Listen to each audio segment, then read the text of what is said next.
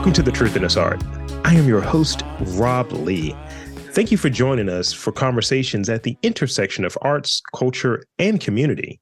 And today, today we have a good one. I mean, all of them are good, but this one, this is this one takes the cake. Uh, today, I have the privilege of being able to engage in a conversation with a seasoned public media professional whose journey spans over 25 years. You know, originally hailing from Brooklyn, New York, my guest has made a name for himself in jazz radio, from being a host at WEAA FM at Morgan State University to chief content officer at the renowned WBGO. He has a rich background in public media. Please welcome Stevan Vegas Smith. Welcome to the podcast. Man, thank you for having me, man. Happy to be here. You know, long day of work. just it's it's cool to sit down and just chat and, instead of, you know, work things, you know. I got a comment on the visuals in the background. You look like you're in like a beach setting and in the recording this and it's like cold temperatures these days. right. So yeah, I like it. I like it. Not um, not at all, man. It was snowing today. I'm I'm in New Jersey. It's just my wife just knows how to make rooms have different moods. So I figured, yeah. like, you know what, I'm going to sit here in the calm room. You know, it's like being inside of a mai tai or something. I'm not sure. It's, it's vibe. right, it's vibe. Right. Um, so to to kick things off, um, is I think that there's more energy and and more sort of value in you know having the guests introduce themselves. Obviously, you know, I have my bullet points and how I did the the introduction and all, but I think it's much more in how having you introduce yourself. And um, I got some sub questions in there, but at least want to start off there. Okay. Well, my name is Stevan Smith. I'm originally from Brooklyn, New York, Bedford Stuyvesant section, old Brooklyn, not that new stuff. not that new stuff from old Brooklyn. Uh, I I attended uh, Boys and Girls High School in in Bedford Stuyvesant on Fulton Street uh, during the era of Mr. Mickens, who was, if you heard of Joe Clark from Lean on Me, he was like the Dollar General version of him. uh, uh, but nah, but he, you know, he straightened that school out. I just happened to go there when he got there, and uh, a lot of what he did helped me. Um, uh, in in 1995, I graduated and attended uh, Morgan State University in um, Baltimore, Maryland, and was interesting for this interview that some people may not know just by like you know reading my bio or whatever is the fact that I, I went to Morgan State on a business scholarship that I had no idea I was going to win. Uh, you know, I I shot my shot, but I'm you know I'm like, am I going to win that? Um, it to attend the Earl Graves uh, School of Business uh, with a, a marketing major, and you know, about a year into it, I I kind of was like, I love music why why I, I like business. I see myself in it but i got to do what i love. So i switched to radio broadcasting and graduated from there in 2000 um, so uh, you know it's it's been a it's been a journey man. And i'm you know i have siblings uh, uh two sisters and an older brother. Um, we all are college educated which wasn't what a thing in my family and until we did it um, so yeah, man, it's it's been a it's been a journey so far, but y'all find out. Yeah, and, and I got some bullet points, but I definitely got a comment on that. So right. let's let's let's, let's get this straight. So I'm here mm-hmm. in Earl Graves School, same. Uh okay, okay. You know, I came in like three years after after you graduated. Okay. You know, I, I was uh I went to City College in, in Baltimore, so you know, it's just right down the street. And right. I was like, yeah, I'm gonna still rap here. And I used, I used to only hang out with the New Yorkers, which was wild. right. And it's like, yo, where are you from? And right. I was hanging out with the New Yorkers so much. Um, and mm. then kind of like throwing rhymes around. And initially, you know, I was just kind of like not adapting to it. And then at a certain point, you know, being around them pretty much for like four years, started dressing right. alike. And it was one of my buddies was like, yo, I'm going to go home and change. You're wearing the same thing I have on right now, bro. right. And it was it was a it was a really funny vibe to the degree where people would ask, "Where are you from?" Where was, they was like, "He he's like from Jersey or something." I was like, "Nah, nah, nah, I'm from Baltimore East Side." right, right. So it's just sort of that that that thing that rubs off, um, you know, when you're you're around folks in in that environment, and you know, definitely, you know, I went down um, business school, uh, you know, business admin, but a concentration in marketing, and I was really interested in sort of this lane. You know, I've been doing podcasts right. for like 15 years. So, mm-hmm. you know, that's sort of one of those things like a year after graduating, just like radios for me or some version of radio. Right, right. Yeah, that's dope.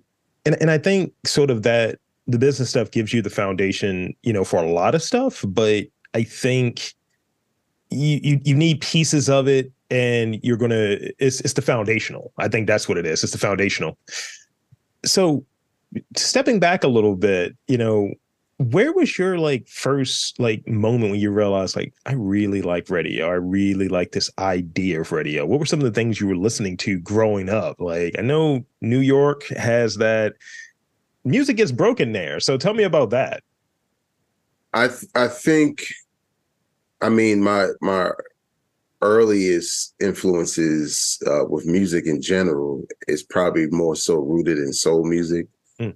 and rhythm and blues. My my mother was like, you know, heavy into the Stevie Wonders and you know Michael Jackson, Al Green, you know Marvin Gaye, all of that, Temptations. Um, so I, I had a base in that, uh, but also, you know, my my brother and my father were DJs.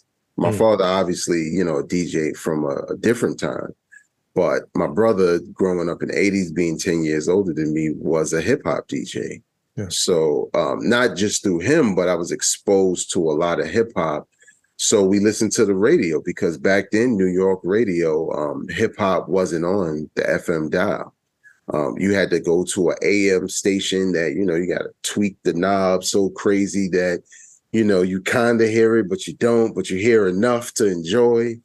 Um, and then, you know, later on it it they started to get shows later, you know, uh, Mr. Magic and, you know, DJ Red Alert and all of that. So I think that was I didn't necessarily know that, hey, I want to do that. I just liked hip hop.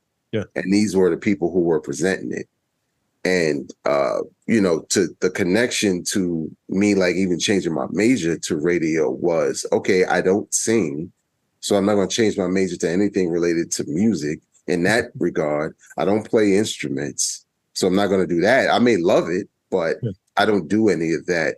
What can i do where i could be connected to music in another way? And when i saw radio broadcasting i'm like well i could do that because i had dj'd for a little bit um, you know, when I was younger. So I already had the concept down of presenting music to the public, you know, or to a party.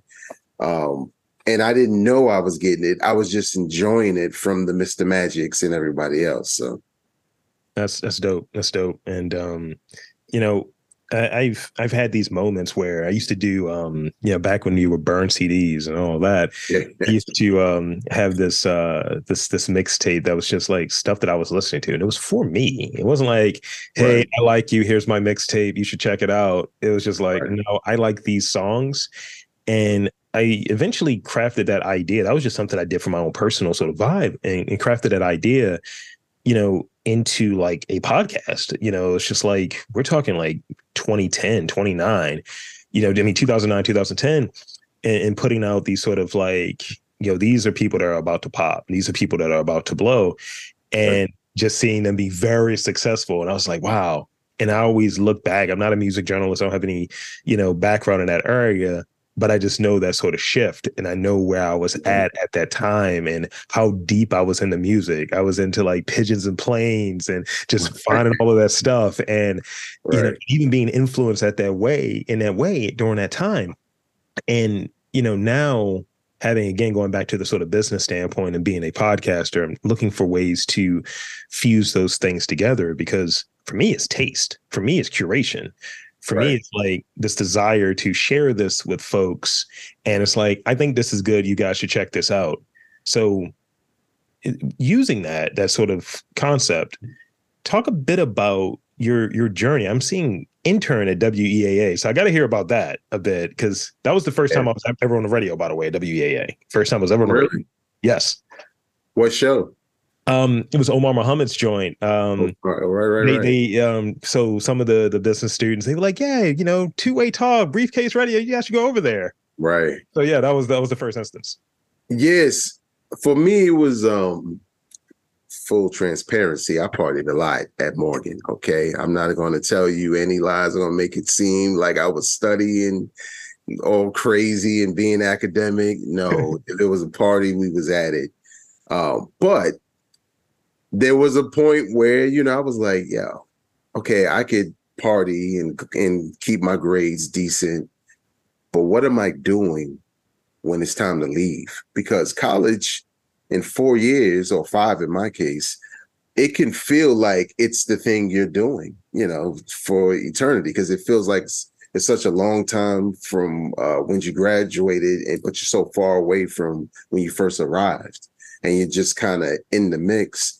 So I started thinking about it my um, junior year. I was like, you know, the curriculum is cool, but I need some some straight up hands-on experience because unlike and I got some EAA stories for you, but unlike today where you know the there's a state of the art building with equipment and all that stuff, we were in the old building and the curriculum was old and the equipment was old. And I'm talking about older than me. You walking in like, uh, is that a reel to reel? Like what? we're going to use that. Mm-hmm. like, you know what I'm saying? Yeah. And like you said, CDs are around, all kinds of things. So, um, you know, at some point I was like, I, I have to intern somewhere. And I didn't have a car and all of that. So I was like, you know, I'm thinking about 92Q and, you know, because of I grew up listening to commercial radio. I knew nothing about public radio, like nothing at all. I thought it was all the same, just uh, different formats. So um, I remember, I can't remember who it was. Uh, it might have been a professor or, or, another student that was like, "Oh, well, you should go up to Morgan Station," and I'm like, "Nah, I don't want to uh, intern at a student station. Like, you know, I want a, a real station." They're like, "No, it's an FM station. It's upstairs," and I'm like, "What?" You know. So you know, I I went. I never knew it was upstairs. I'm taking classes in this building. I went upstairs and you know just walked in and you know inquired about internship and um, you know they gave me an application and I was looking at the different jobs and I already knew you know all the different departments. I already knew where I wanted to be because I didn't want to be a host.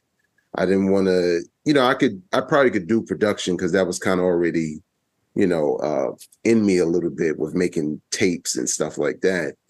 Um, but I knew I wanted to do programming because mm-hmm. I was like, who's the guy who oversees everything I hear? Mm-hmm. You know what I'm saying? And and so I wound up getting an internship uh, with WEAA under uh, the program director at the time, Kyle LaRue. Shout out to him, who was also a DJ on the Strictly Hip Hop show um, nice. by the name of DJ Kaz. Uh, and I didn't even know that the hip hop show that I heard on campus was the one on the FM station. Um, but I was so laser focused on I need a job when I graduate yeah. and I want to be him because he was younger. He went to Temple, you know, he was black. Uh, he sound golden on the radio, right? Like for those who don't know, because it's it's a funny connected story that happened to me even when I worked late at WNYC. Yeah. Um, I was fascinated. First time I saw him host, I was fascinated how he said W on the radio. Go because on. he he would it was so flawless. He would be like W E A A, and you like, damn, he's. I don't. I, I'm sound ignorant when I say W.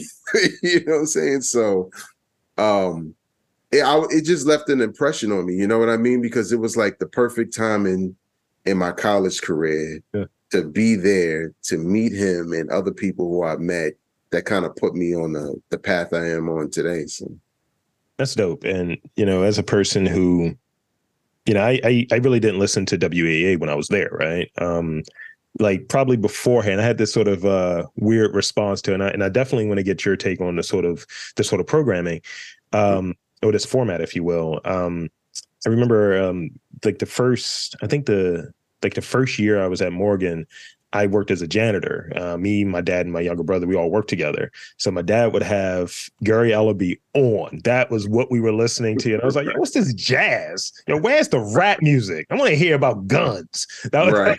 that was that was what I was on as a as a as an idiot, like 18 year old.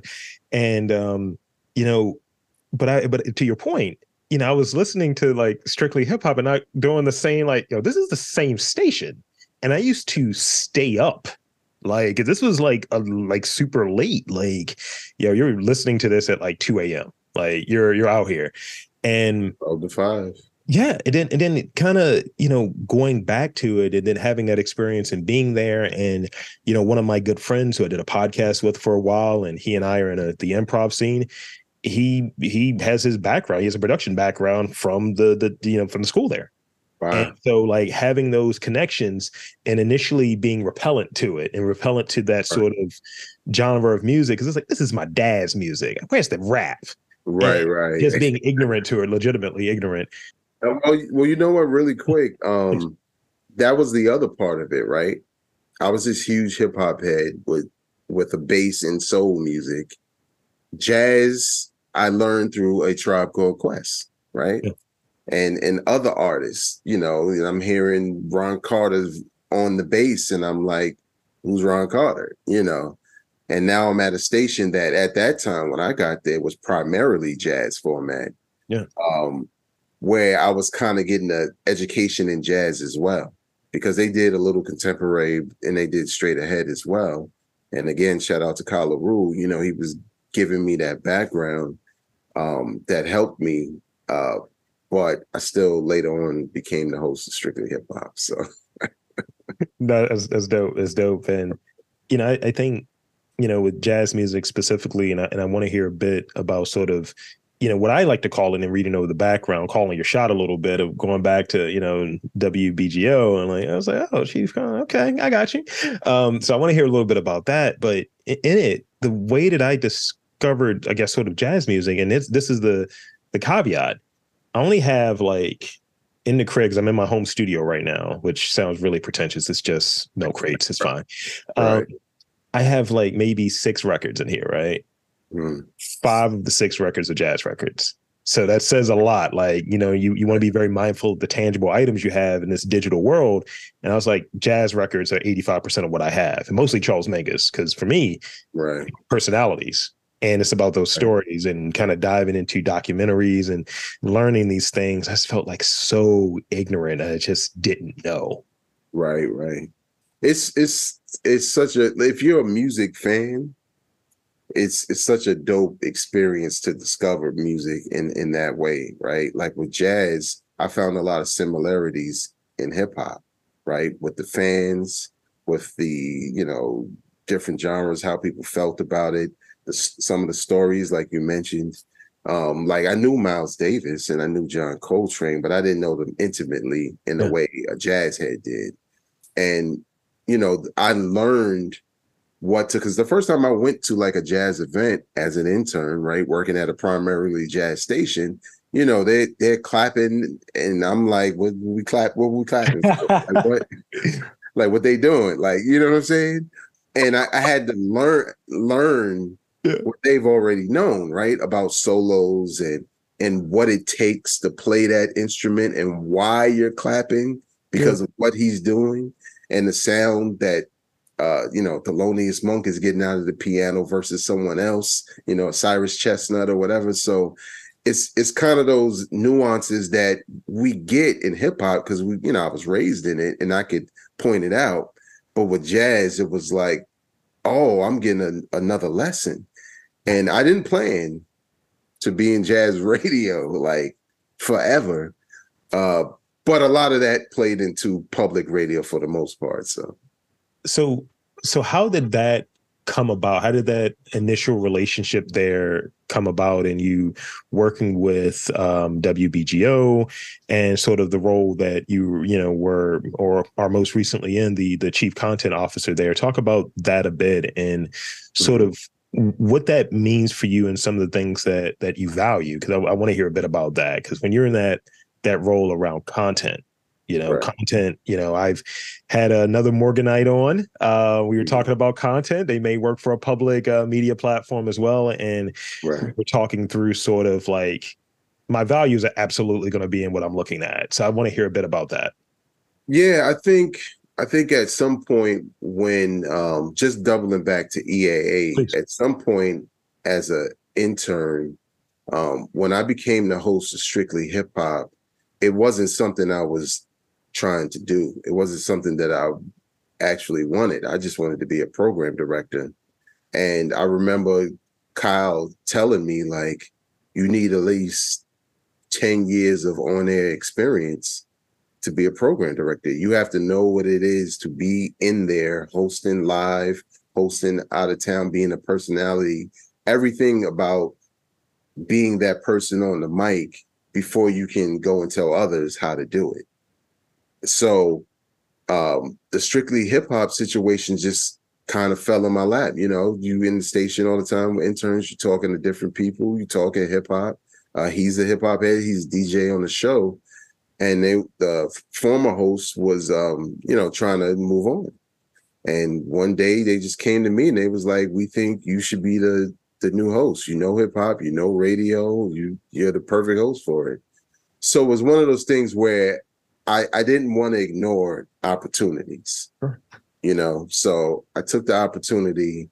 It was my first experience hosting, producing, managing a team of DJs, interns, all that good stuff. Uh, I was the host while you were there. Um, and then I became the producer of the show. Um, but it, yeah, and a lot of what you still hear is from me. Just, just so y'all know that. Just so y'all know. That right. Uh, it just didn't change, which is crazy. Um, but eventually, and I wasn't getting paid for any of this, by the way.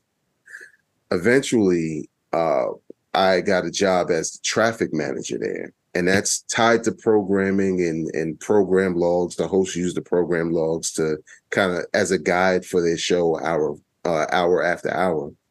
Um, and that was a job I started doing while I was interning but now I was getting paid for it. And eventually, just because of my experience, my know-how, my hunger, I eventually got a job as assistant PD at WEAA.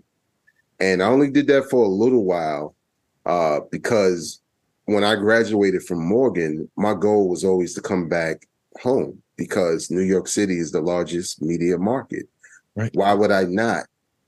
try to make it there when I'm from there, you know. But I didn't want to leave B-more without any tangible experience. Um, so I, you know, I'm assistant PD, still kind of doing traffic for the station, but then I see there's a job at WBGO. And I knew WBGO, right? I didn't know it intimately because I grew up listening to other stuff. Um, but I knew BGO from being like the jazz station yeah. But also, uh, my mentors knew them. Mentors at EAA knew like the program director and the CEO. So I was able to get that job uh, at BGO as traffic manager because I just wanted to get in. I wanted to get in the building.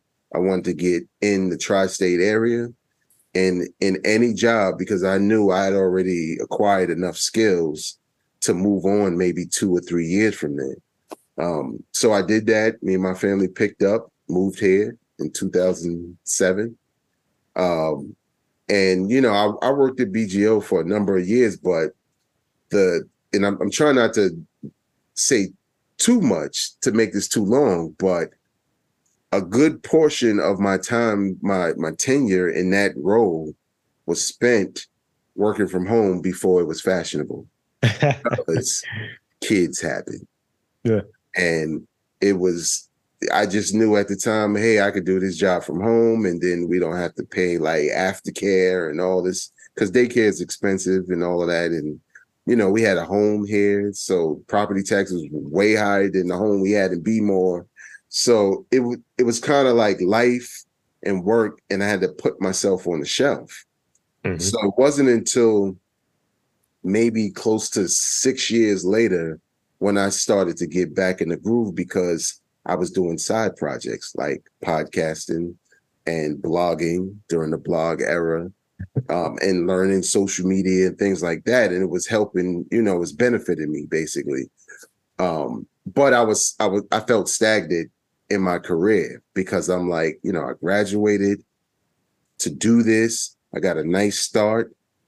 Did I make the a mistake? Should I stayed in more and I could have been the PD of EAA? So it was a lot of that playing in my mind career wise, but I was putting family first.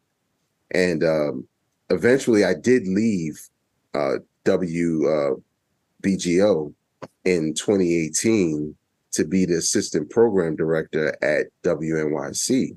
Mm. And I don't know if people watching understand what that means in public radio, mm-hmm.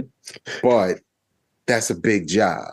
This is the, the the largest. This is already the largest market, but this is the premier news and talk radio station in the public radio ecosystem in Soho, New York. Yeah. And I'm number two when it comes to programming. And you know, obviously, I was ecstatic because I'm thinking like, yo, I'm washed up. they not gonna, they're not gonna want me. I've been over here doing this job, but it was because, and it's for anybody younger than me, it's still in schools, trying to get on, whatever. Because I kept myself busy in a medium that was related to what I did, which is the digital space. Yeah. That's exactly why they hired me because I was my competition for the job was people who wanted to be producers or talent or you know bloggers and things like that and they were just trying to get a job with nyc uh, whereas i had a deep radio background in public media uh, but also i had gathered all this experience with digital which their department was lacking that person who had that. So it was perfect for me. Long story short because it's been long uh, the opportunity opened up at WBGO to be uh, chief content officer. Yeah. And some people would say, well, wait a minute, you're at WNYC. That mm-hmm. ceiling is kind of crazy. you sure you want to leave? Yeah. But I, I kind of looked at it and they they're right. but I looked at the opportunity of one, there's assistant PD, program director, CCO. Mm-hmm. Not the same places, not the same resources, but the same legend, so to speak. You know, BGO is just as renowned as WNYC is. It's just that WNYC has the resources and the funds. I saw myself stepping into a role where I'm like, maybe I could help BGO get there. Mm-hmm. Right. We're the yeah. only jazz game in town in New York City we have the name recognition. We we just don't have the city buzzing for us and listening to us in the same way. So that's what attracted me to it. And obviously, I'm looking at my career and I'm looking at what goes on my resume because I lost some time and I'm trying to gain time. And it was I won't say it was luck, but it was it was a lot of hard work and staying the course that um maybe get to this situation in this this level where now you know I I don't have to go back to what I was doing. I I kind of did it, you know. So let, let me comment on that real quick, and I definitely want to dive a bit deeper in sort of the thinking that goes into, you know, sort of being in that that that that programming, that that content sort of realm. Right. And I I definitely get where you're coming from. Where I've been doing this for a long time, right? And you know, I remember when it was just like, you're a loser. Why are you in your mom's basement recording podcast? You're stupid. All of this stuff, right? And you know, in in doing it, didn't see like everyone just gets a podcast and they're trying to do their thing. And you know, I've had the opportunity over the, like the last year to actually teach like the next generation of podcasters. So that's been really cool, really re- rewarding but just still seeing like this this notion like man i'm washed. I'm not making the 10x or whatever you know people who don't look like me say i should be making right? Or even this idea. You'll you'll love this. Um you know i'm six four. I'm a large black man right? A large delicious black man for the context. And the thing that happens is i hear it all the time whether it's in the sort of micro vibe or in the real vibe you don't look like a podcaster. Mm your podcast isn't black enough. Mm. I've heard all of those things. Then at the same time, in terms of the sort of microaggressions, some of the things that are offered from some of the, you know, public media outlets where it's like, hey, we need some, we need content. We want to hit this demo. We want to hit this group, this age group, or this this race group.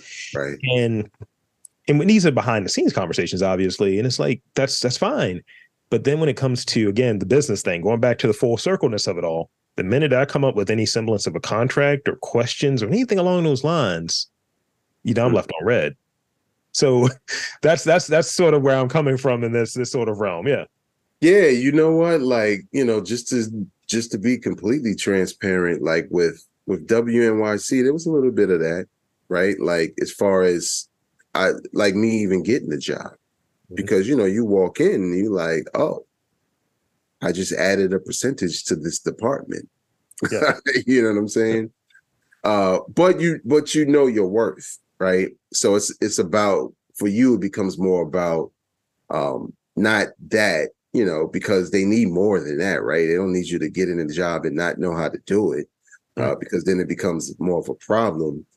Um, but there there is a lot of that because people just aren't exposed to us and the complexities of us. And and they don't really know how to appreciate it when they have it um, or even know how to promote it or or utilize your talents in the best way or even speak to you properly.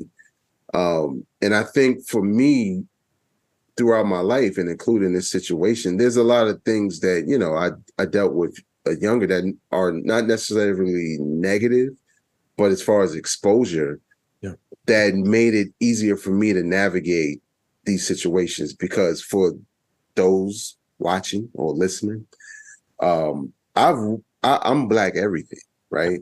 I look black. I am black. I'm from Bed Stuy. I went to a black high school. I went to a HBCU. Right. WEAA was predominantly black. Baltimore is black. Uh, you know what I'm saying? Yeah. BGO was black, right? And is. So when I came to WNYC, then that's when I'm like, oh, here's the other path, you know. So I kind of, I also kind of fit a quota because I was different, right? This brother next to me went to this Ivy League school, you know, worked at Gimlet, you know, like he came up through another chain where he was always in a minority situation. I came up through a chain where we're always the majority. Right. But I just had this background where I'm comfortable in any environment. So it didn't bother me as much. And obviously you support your people. Um, but it is unfortunately it's a thing that people still don't get to this day. They don't they don't really even know how to hire us, right? And, or scout. And, and that's one of the things where, you know, in, in looking at it, like you know, re- realistically, you know, you have these moments of I, I prefer to be independent. I prefer to do what I'm doing, right? Right. But at the same time, it is one of those things. It's like I don't want to go to the party, but I want that real invitation. I want to see what our offer looks like. You know, that's sort of the thing. Right. And you know, seeing sort of what that industry and, and, and oh, macroly speaking has had happened with you know sort of job insecurity and just what the the flux is, and just seeing what podcasting looks like as you know sort of that blending of what that industry looks like as well because it, it is an industry right. it is it is wild and i'm like oh okay maybe maybe this was the universe kind of helping me out you know that this didn't work out at that time because yeah. it might have been a bad spot you might not even be doing this anymore but right. you know and, and and i'll say this from from my vantage point, I can do this. I enjoy doing these these interviews and talking with folks who I say it all the time are much more talented than I am. but you know, it is this this sort of thing where as I was touching on earlier, being able to to educate, being able to to mm. teach, because it's like people hear the word podcast, they hear these different things. So it's like, you guys are saying a lot of buzz stuff. This is actually how it works in real life in the lab. Right. That's what I've been doing. And generally, there are people that look like me and you you know, right. that they're getting the sort of rundown or what have you that's not quite accurate. And it's like, oh, this is like a record deal. This is like a bad record deal. You're in a 360 for podcasters. So, yeah. you know, if I can help from my vantage point and whatever that might look like, that's what I feel like my responsibility, my role is. So, you know, I, I see that, you know, you were doing a podcast for a bit, my little podcast, and mm-hmm. sort of that focus was having, you know, these these interesting conversations with like creative folks. And I listened to like two of them before we got got connected today. And so talk about sort of the thinking going into that, the thinking that goes in to like what you do on a day to day, um, and how that maybe applies to supporting like what you value, you know, as a creative, as a person in the public uh, media sphere. So the the job of chief content officer, that person oversees all of the content on the broadcast side and on the digital side. That's every program you hear on the radio to social media and uh, articles on the website, podcasts uh, that you produce with the team. And in accepting this role, even though there was a lot of knowledge I already gained through work experience and the things I did on my own, obviously I felt like I, I need more. I need to learn I need the pulse of what's happening next, right? Whether it's for radio or it's for podcasting or whatever. And attending conferences is always it was always a benefit a benefit for me, right? Like the past two years, I attended the uh, podcast movement evolutions conference, which is more of the business centered version. Like it's still podcasting, but you get a lot more information regarding the business of podcasting versus their other conference that's more so just celebrating content creators who podcast and things like that. And I would go there and I would take notes and there are things that I'm grabbing for, you know, for BGO or, or whatever organization I'm working for. But then I'm a podcaster. So there are things I'm grabbing for myself, techniques, things that worked. And it's really not that difficult, yeah. you know. Um, I think a lot of times we put pressure on ourselves, whether we're independent or we have a, a team that's independent or we work for an organization to say podcasting needs to sound like this or this, but it's really not.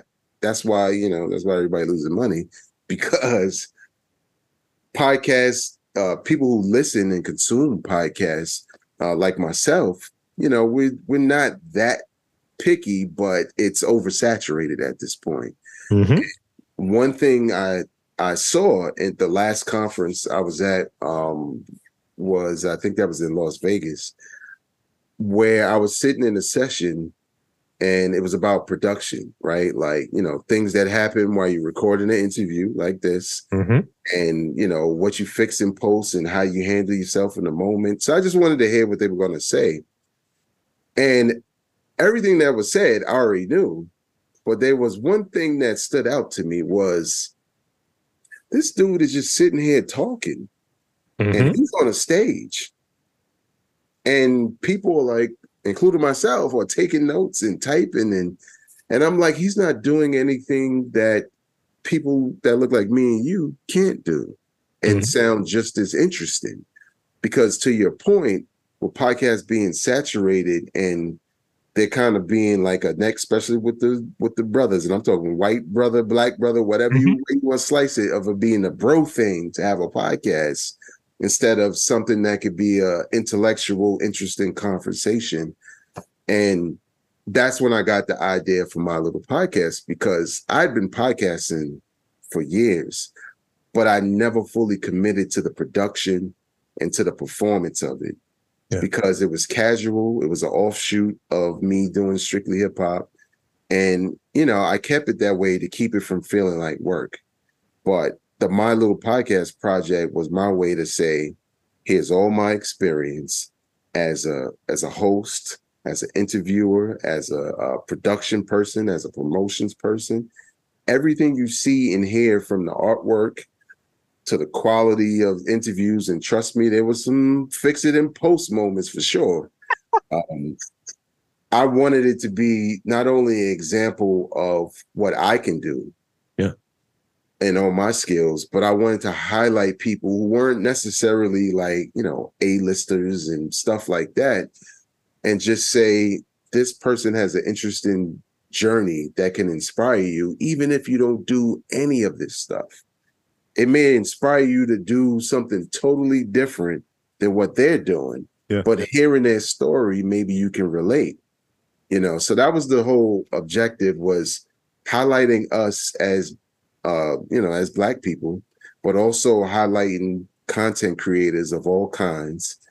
And then um, you know, for myself, just showing that I could put this together.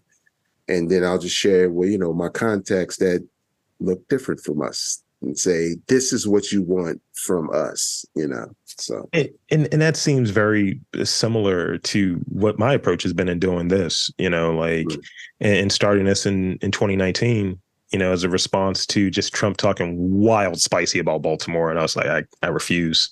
I right. and right. and then being able to you know sort of look at that through line like what are other cities what are other communities that i think match that energy that is here it's very much a diy thing it's very much uh high, a lot of black folks and they aren't getting those opportunities. Their, their their work isn't considered to be on the same par as maybe their white counterparts or what have you. Right. um and and and that's really where the focus remains. Obviously you know i talk to anyone that catches my attention you know that's really because one of the benefits of like look i'm the curator here. Um but also there is a, a focus in that area too of always doing that. And that's why i go to some of the places i go to. Like this project for the most part is self-funded. So when folks come out of the blue and it's like you're not getting an assistant. You're usually going to get me. And you know we can we can talk through it um whatever that might look like. And you know if i'm setting up to do interviews in other cities like a Philadelphia, like a New Orleans, where I've gone, you know, recently, relatively recently, and done interviews there, it has that sort of same approach and that same through line. And it's about community, it's about connecting, and it's about like highlighting folks that it's like people don't say this is here. Tell me about what really happens here. right. And there's when when I see from a, a sort of content perspective, there's different watered down, kind of cornier versions of that that I Mhm. just see floating around. And you know, I, I don't try to gas myself up, but as I said before, my partner is from the same part of the woods you're from. She does all of the gassing up for me. She was like, "Why can't some? Why can't you just host it? This person is mid," and she just goes down the list of why they kind of suck. right. And I, I think it's it's sort of that like we get that one or two people, and they're trying to do so many different things, right. just not che- doing the chief thing that they're there to do. Yeah, and you, and you really can't, man, because I mean, that was part of this idea that I had wasn't new. Mm. It's just that in that moment at that conference, I decided to just go ahead and do it. Uh, it was something I wanted to do for the longest, but I I just couldn't commit to like doing something that I knew I was going to do everything because I felt like I've always done that, you know um, with everything. And I've had a, a number of podcasts over the years, but I think I think it's important for people to just understand that, you know, if you make your content meaningful to yourself, of course, um, but also to your potential audience, and and not necessarily think about positives and negatives, but think about what can a person walk away with and it becomes a part of their life or a part of their thinking uh, that maybe you given them in an interview or a question you asked or an answer that was given or just you t- having a great conversation with someone and maybe that reminds them of a relationship that they need to mend you know what i mean Yeah. because they can relate to it just making something relatable is what you need to do and then you you get loyalty from a lot of people because my numbers aren't like crazy you know? Yeah. they're cool you know? My hip-hop podcast does better than it but it's been around for like 100 years. Uh but i think a lot of people who did tune in appreciated it. Yeah.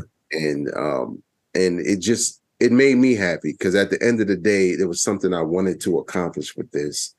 And as a proof of concept um next time i do it i will not be doing it by myself somebody either going to put a bag in front of me and a team and then we just do it in a, you know in a uh, in a studio and stuff like that because that's that's the element that was missing right this was all online over you know uh, like Riverside FM and stuff like that.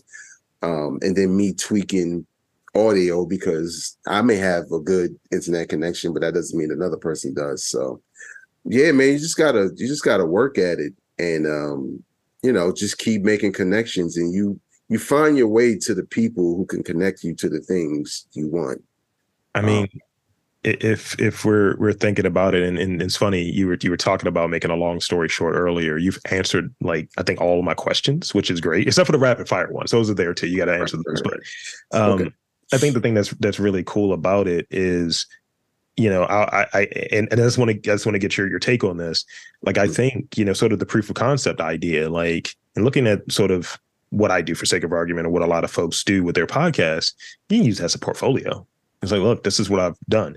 Um, even this this sort of notion of you know just just trying it out and and I, I always tell folks do you have the stamina for it you know like right when I talk to my students and they're like, yeah, you know, you just kind of mess around, you know, shoot the S a little bit. And I was like, nah, that's not what it is. You're you're making a bad one. Make something good. Make something worthwhile. Right. Make something that you you actually, you know, have find value in. And, you know, I've in the past recorded with other people, but I'm the producer, the showrunner, the whole thing. And right. you know, with it, when that sort of shift happens of, hey, I need you to do this research, I need you to do these social media posts or whatever is needed for it. It might be instead of I need you to do five percent of the work, it's like I need you to do like seven percent. Oh right. man, this is so hard now. So I definitely relate to this notion.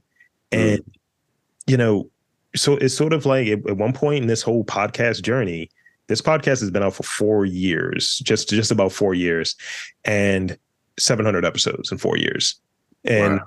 A majority of them happened in one year. It's like 333 in one year, and that was just pretty much me. I have a I have an editor. That's the main thing that I have. But aside from that, right, sort of I come from the perspective of if it's something you enjoy, you should do it. You should do it regularly. Um, yeah but also you got to have the stamina for it. Yeah, you absolutely do, and and I think over time because I spent some time, um, you know, outside of my job, yeah, um, producing other podcasts because I I have produced other podcasts. One that was truly successful, um, which was In Those Genes. I didn't I didn't necessarily produce it, even though that's what she wanted, and I was like, oh no, this is a lot of work. Uh, but uh, I consulted on it. And, you know, it wound up winning awards and being extremely successful. But then on the flip side, there were other podcasts that I produced that had potential to just be good, unique podcasts that would stick out in the market. And they just did not have the stamina yeah. to, to keep up with keeping it interesting because it was a fun thing, right? You know, yo, we get to talk about this and let's talk about that. Let's talk about that.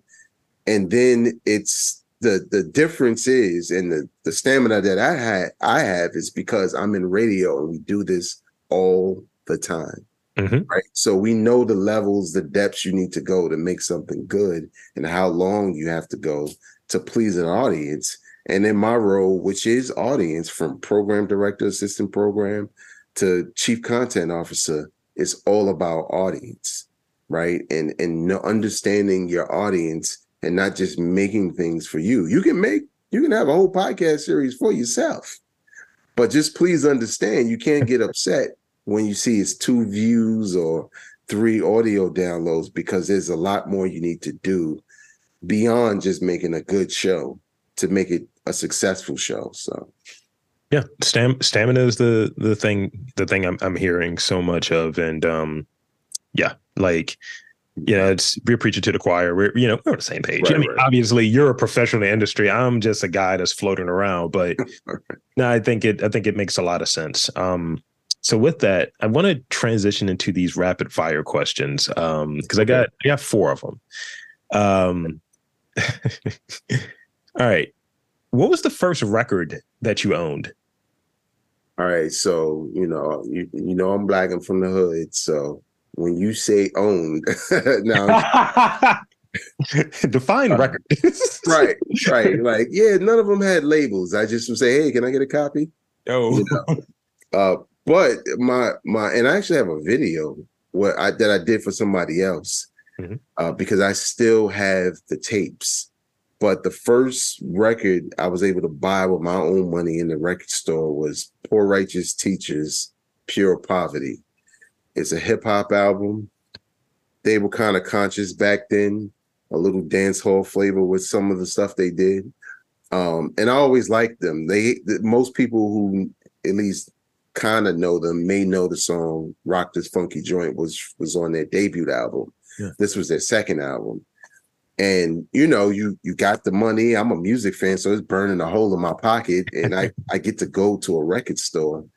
So I picked it up, and you know, then after that, I was just addicted to to doing that all the time. So I used to I used to go to the wild flea market and then just get yeah. like, just get like CDs that I shouldn't have had. Like, oh, I'm gonna get like, this Beanie Sigel joint and then like the Queensbridge album, like QB's finest. Right. Yeah, starting that era, right? Uh, yeah, and trust me, my mother said this, and doesn't mean I followed it. Like, don't get any of those cuss records, and I'm like, that's exactly what I'm going to get. like, you know, you have the expletive deleted. It's like, no, I want the one with the extra expletives in there. It's like, oh, those are outtakes. Right, right, right, exactly. um, what was the last book you read? The last book I read, damn, and you, audiobooks count too. You kind of unearthing like my my bad habits. I have a bad habit of starting books and then stopping and looking at them for years of like I'm gonna finish. I'm gonna re- when I go on vacation, I'm gonna read that. I'm gonna read it to the end. But the last one I read completely through because I was addicted to it was uh Rakim's autobiography.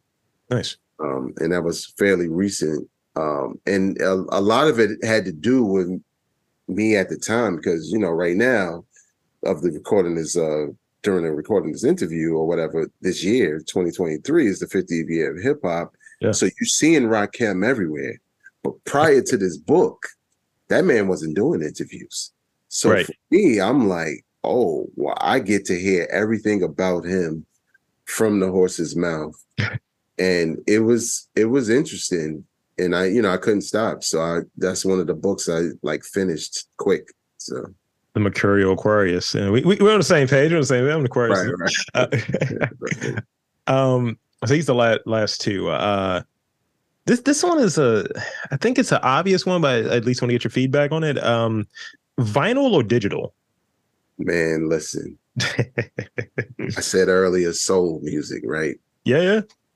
I, I'm not opposed to having. I have a whole. I digitized all my music years ago. I hear. I wanted it to travel with me because I just thought that was dope that I could take all my music with me and listen to anything. But when vinyl started to come back, mm-hmm.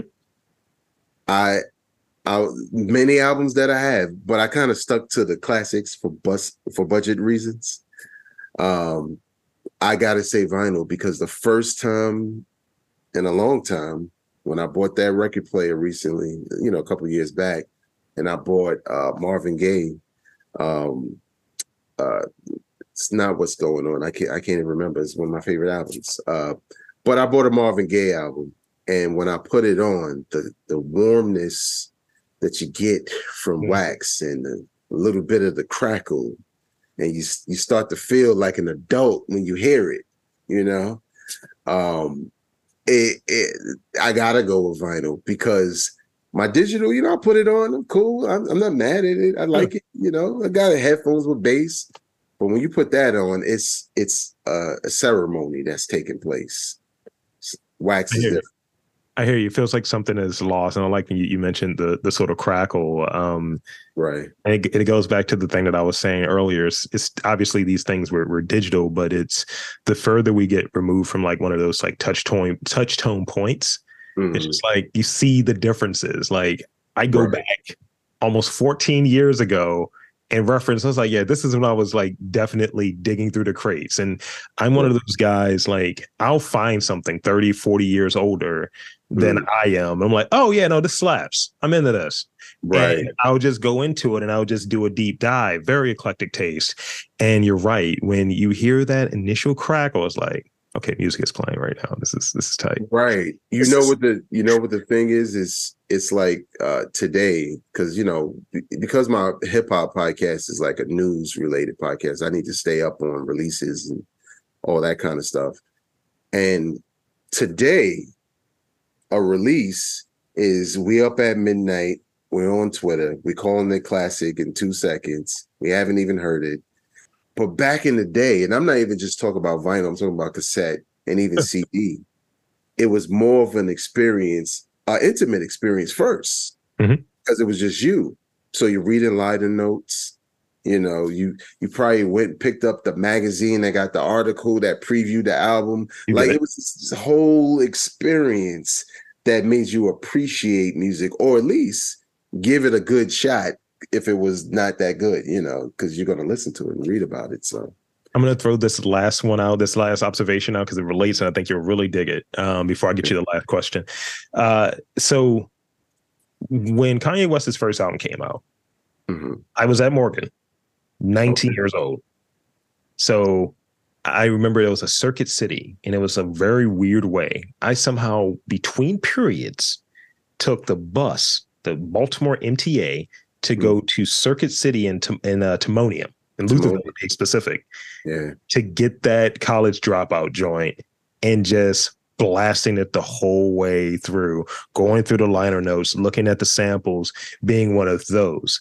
That's a moment for me of I went there for this record, got this record, and feel happy about this record. right.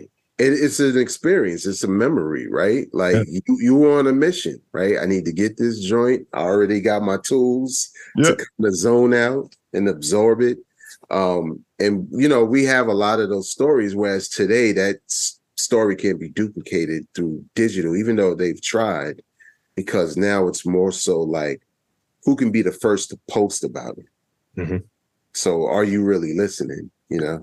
It's a FOMO thing. And um, you know, the the thing I would hear, you know, it's like, yeah, I remember we would listen to this album for the summer, not for like, Right. all right, I'm kind of done with this. I'll move on. Right, right. it, it reminds me of this interview that Donald Glover did. And he was talking about like sort of albums losing their specialness.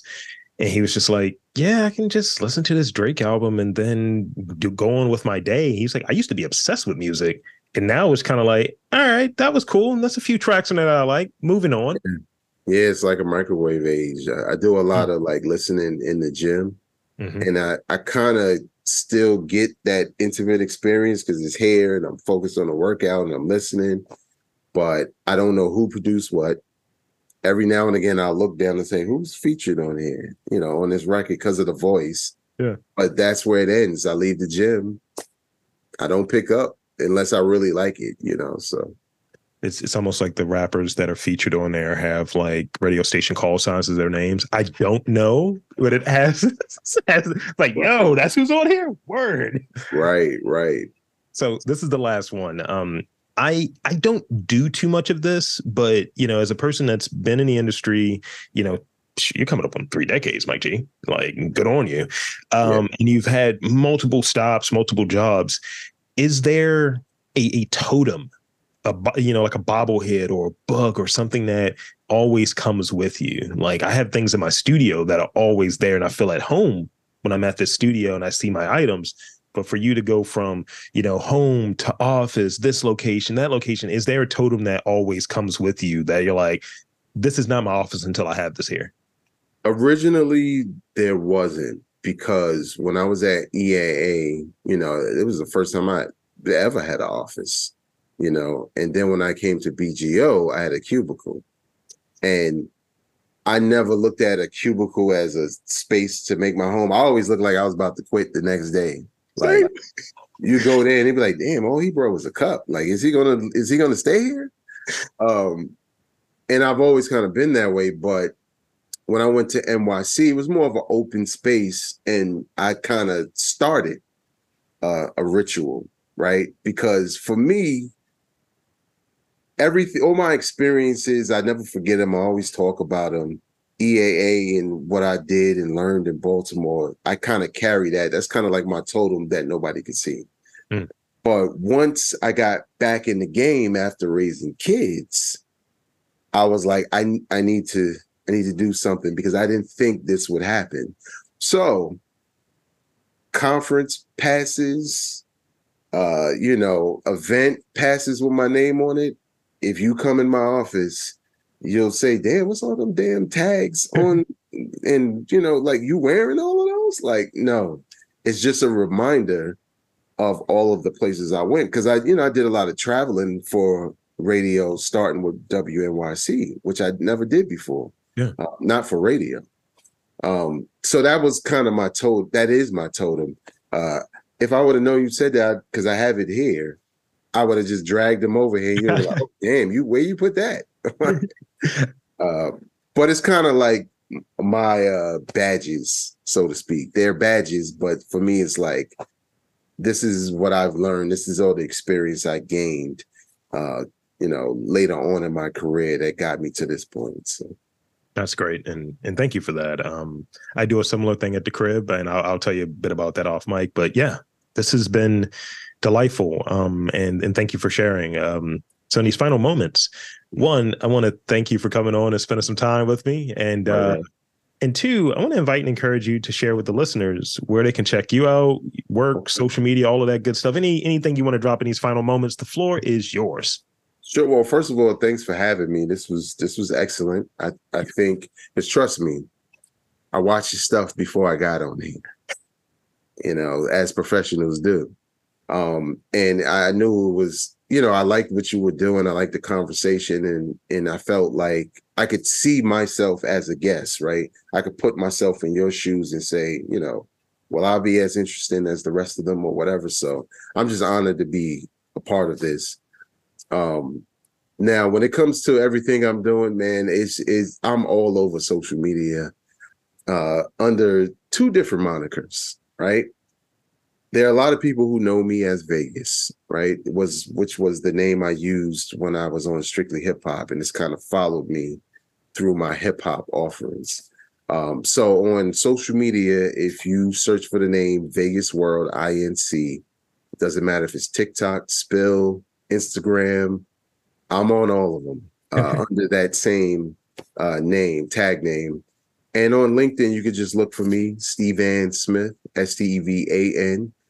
Um, you know, I'm a collaborator, I'm a collaborative type person. You know, I'm always building and networking with people, and you know, who knows what the future holds. So holla at me.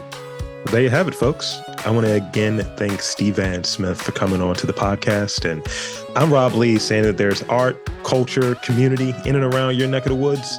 You've just got to look for it.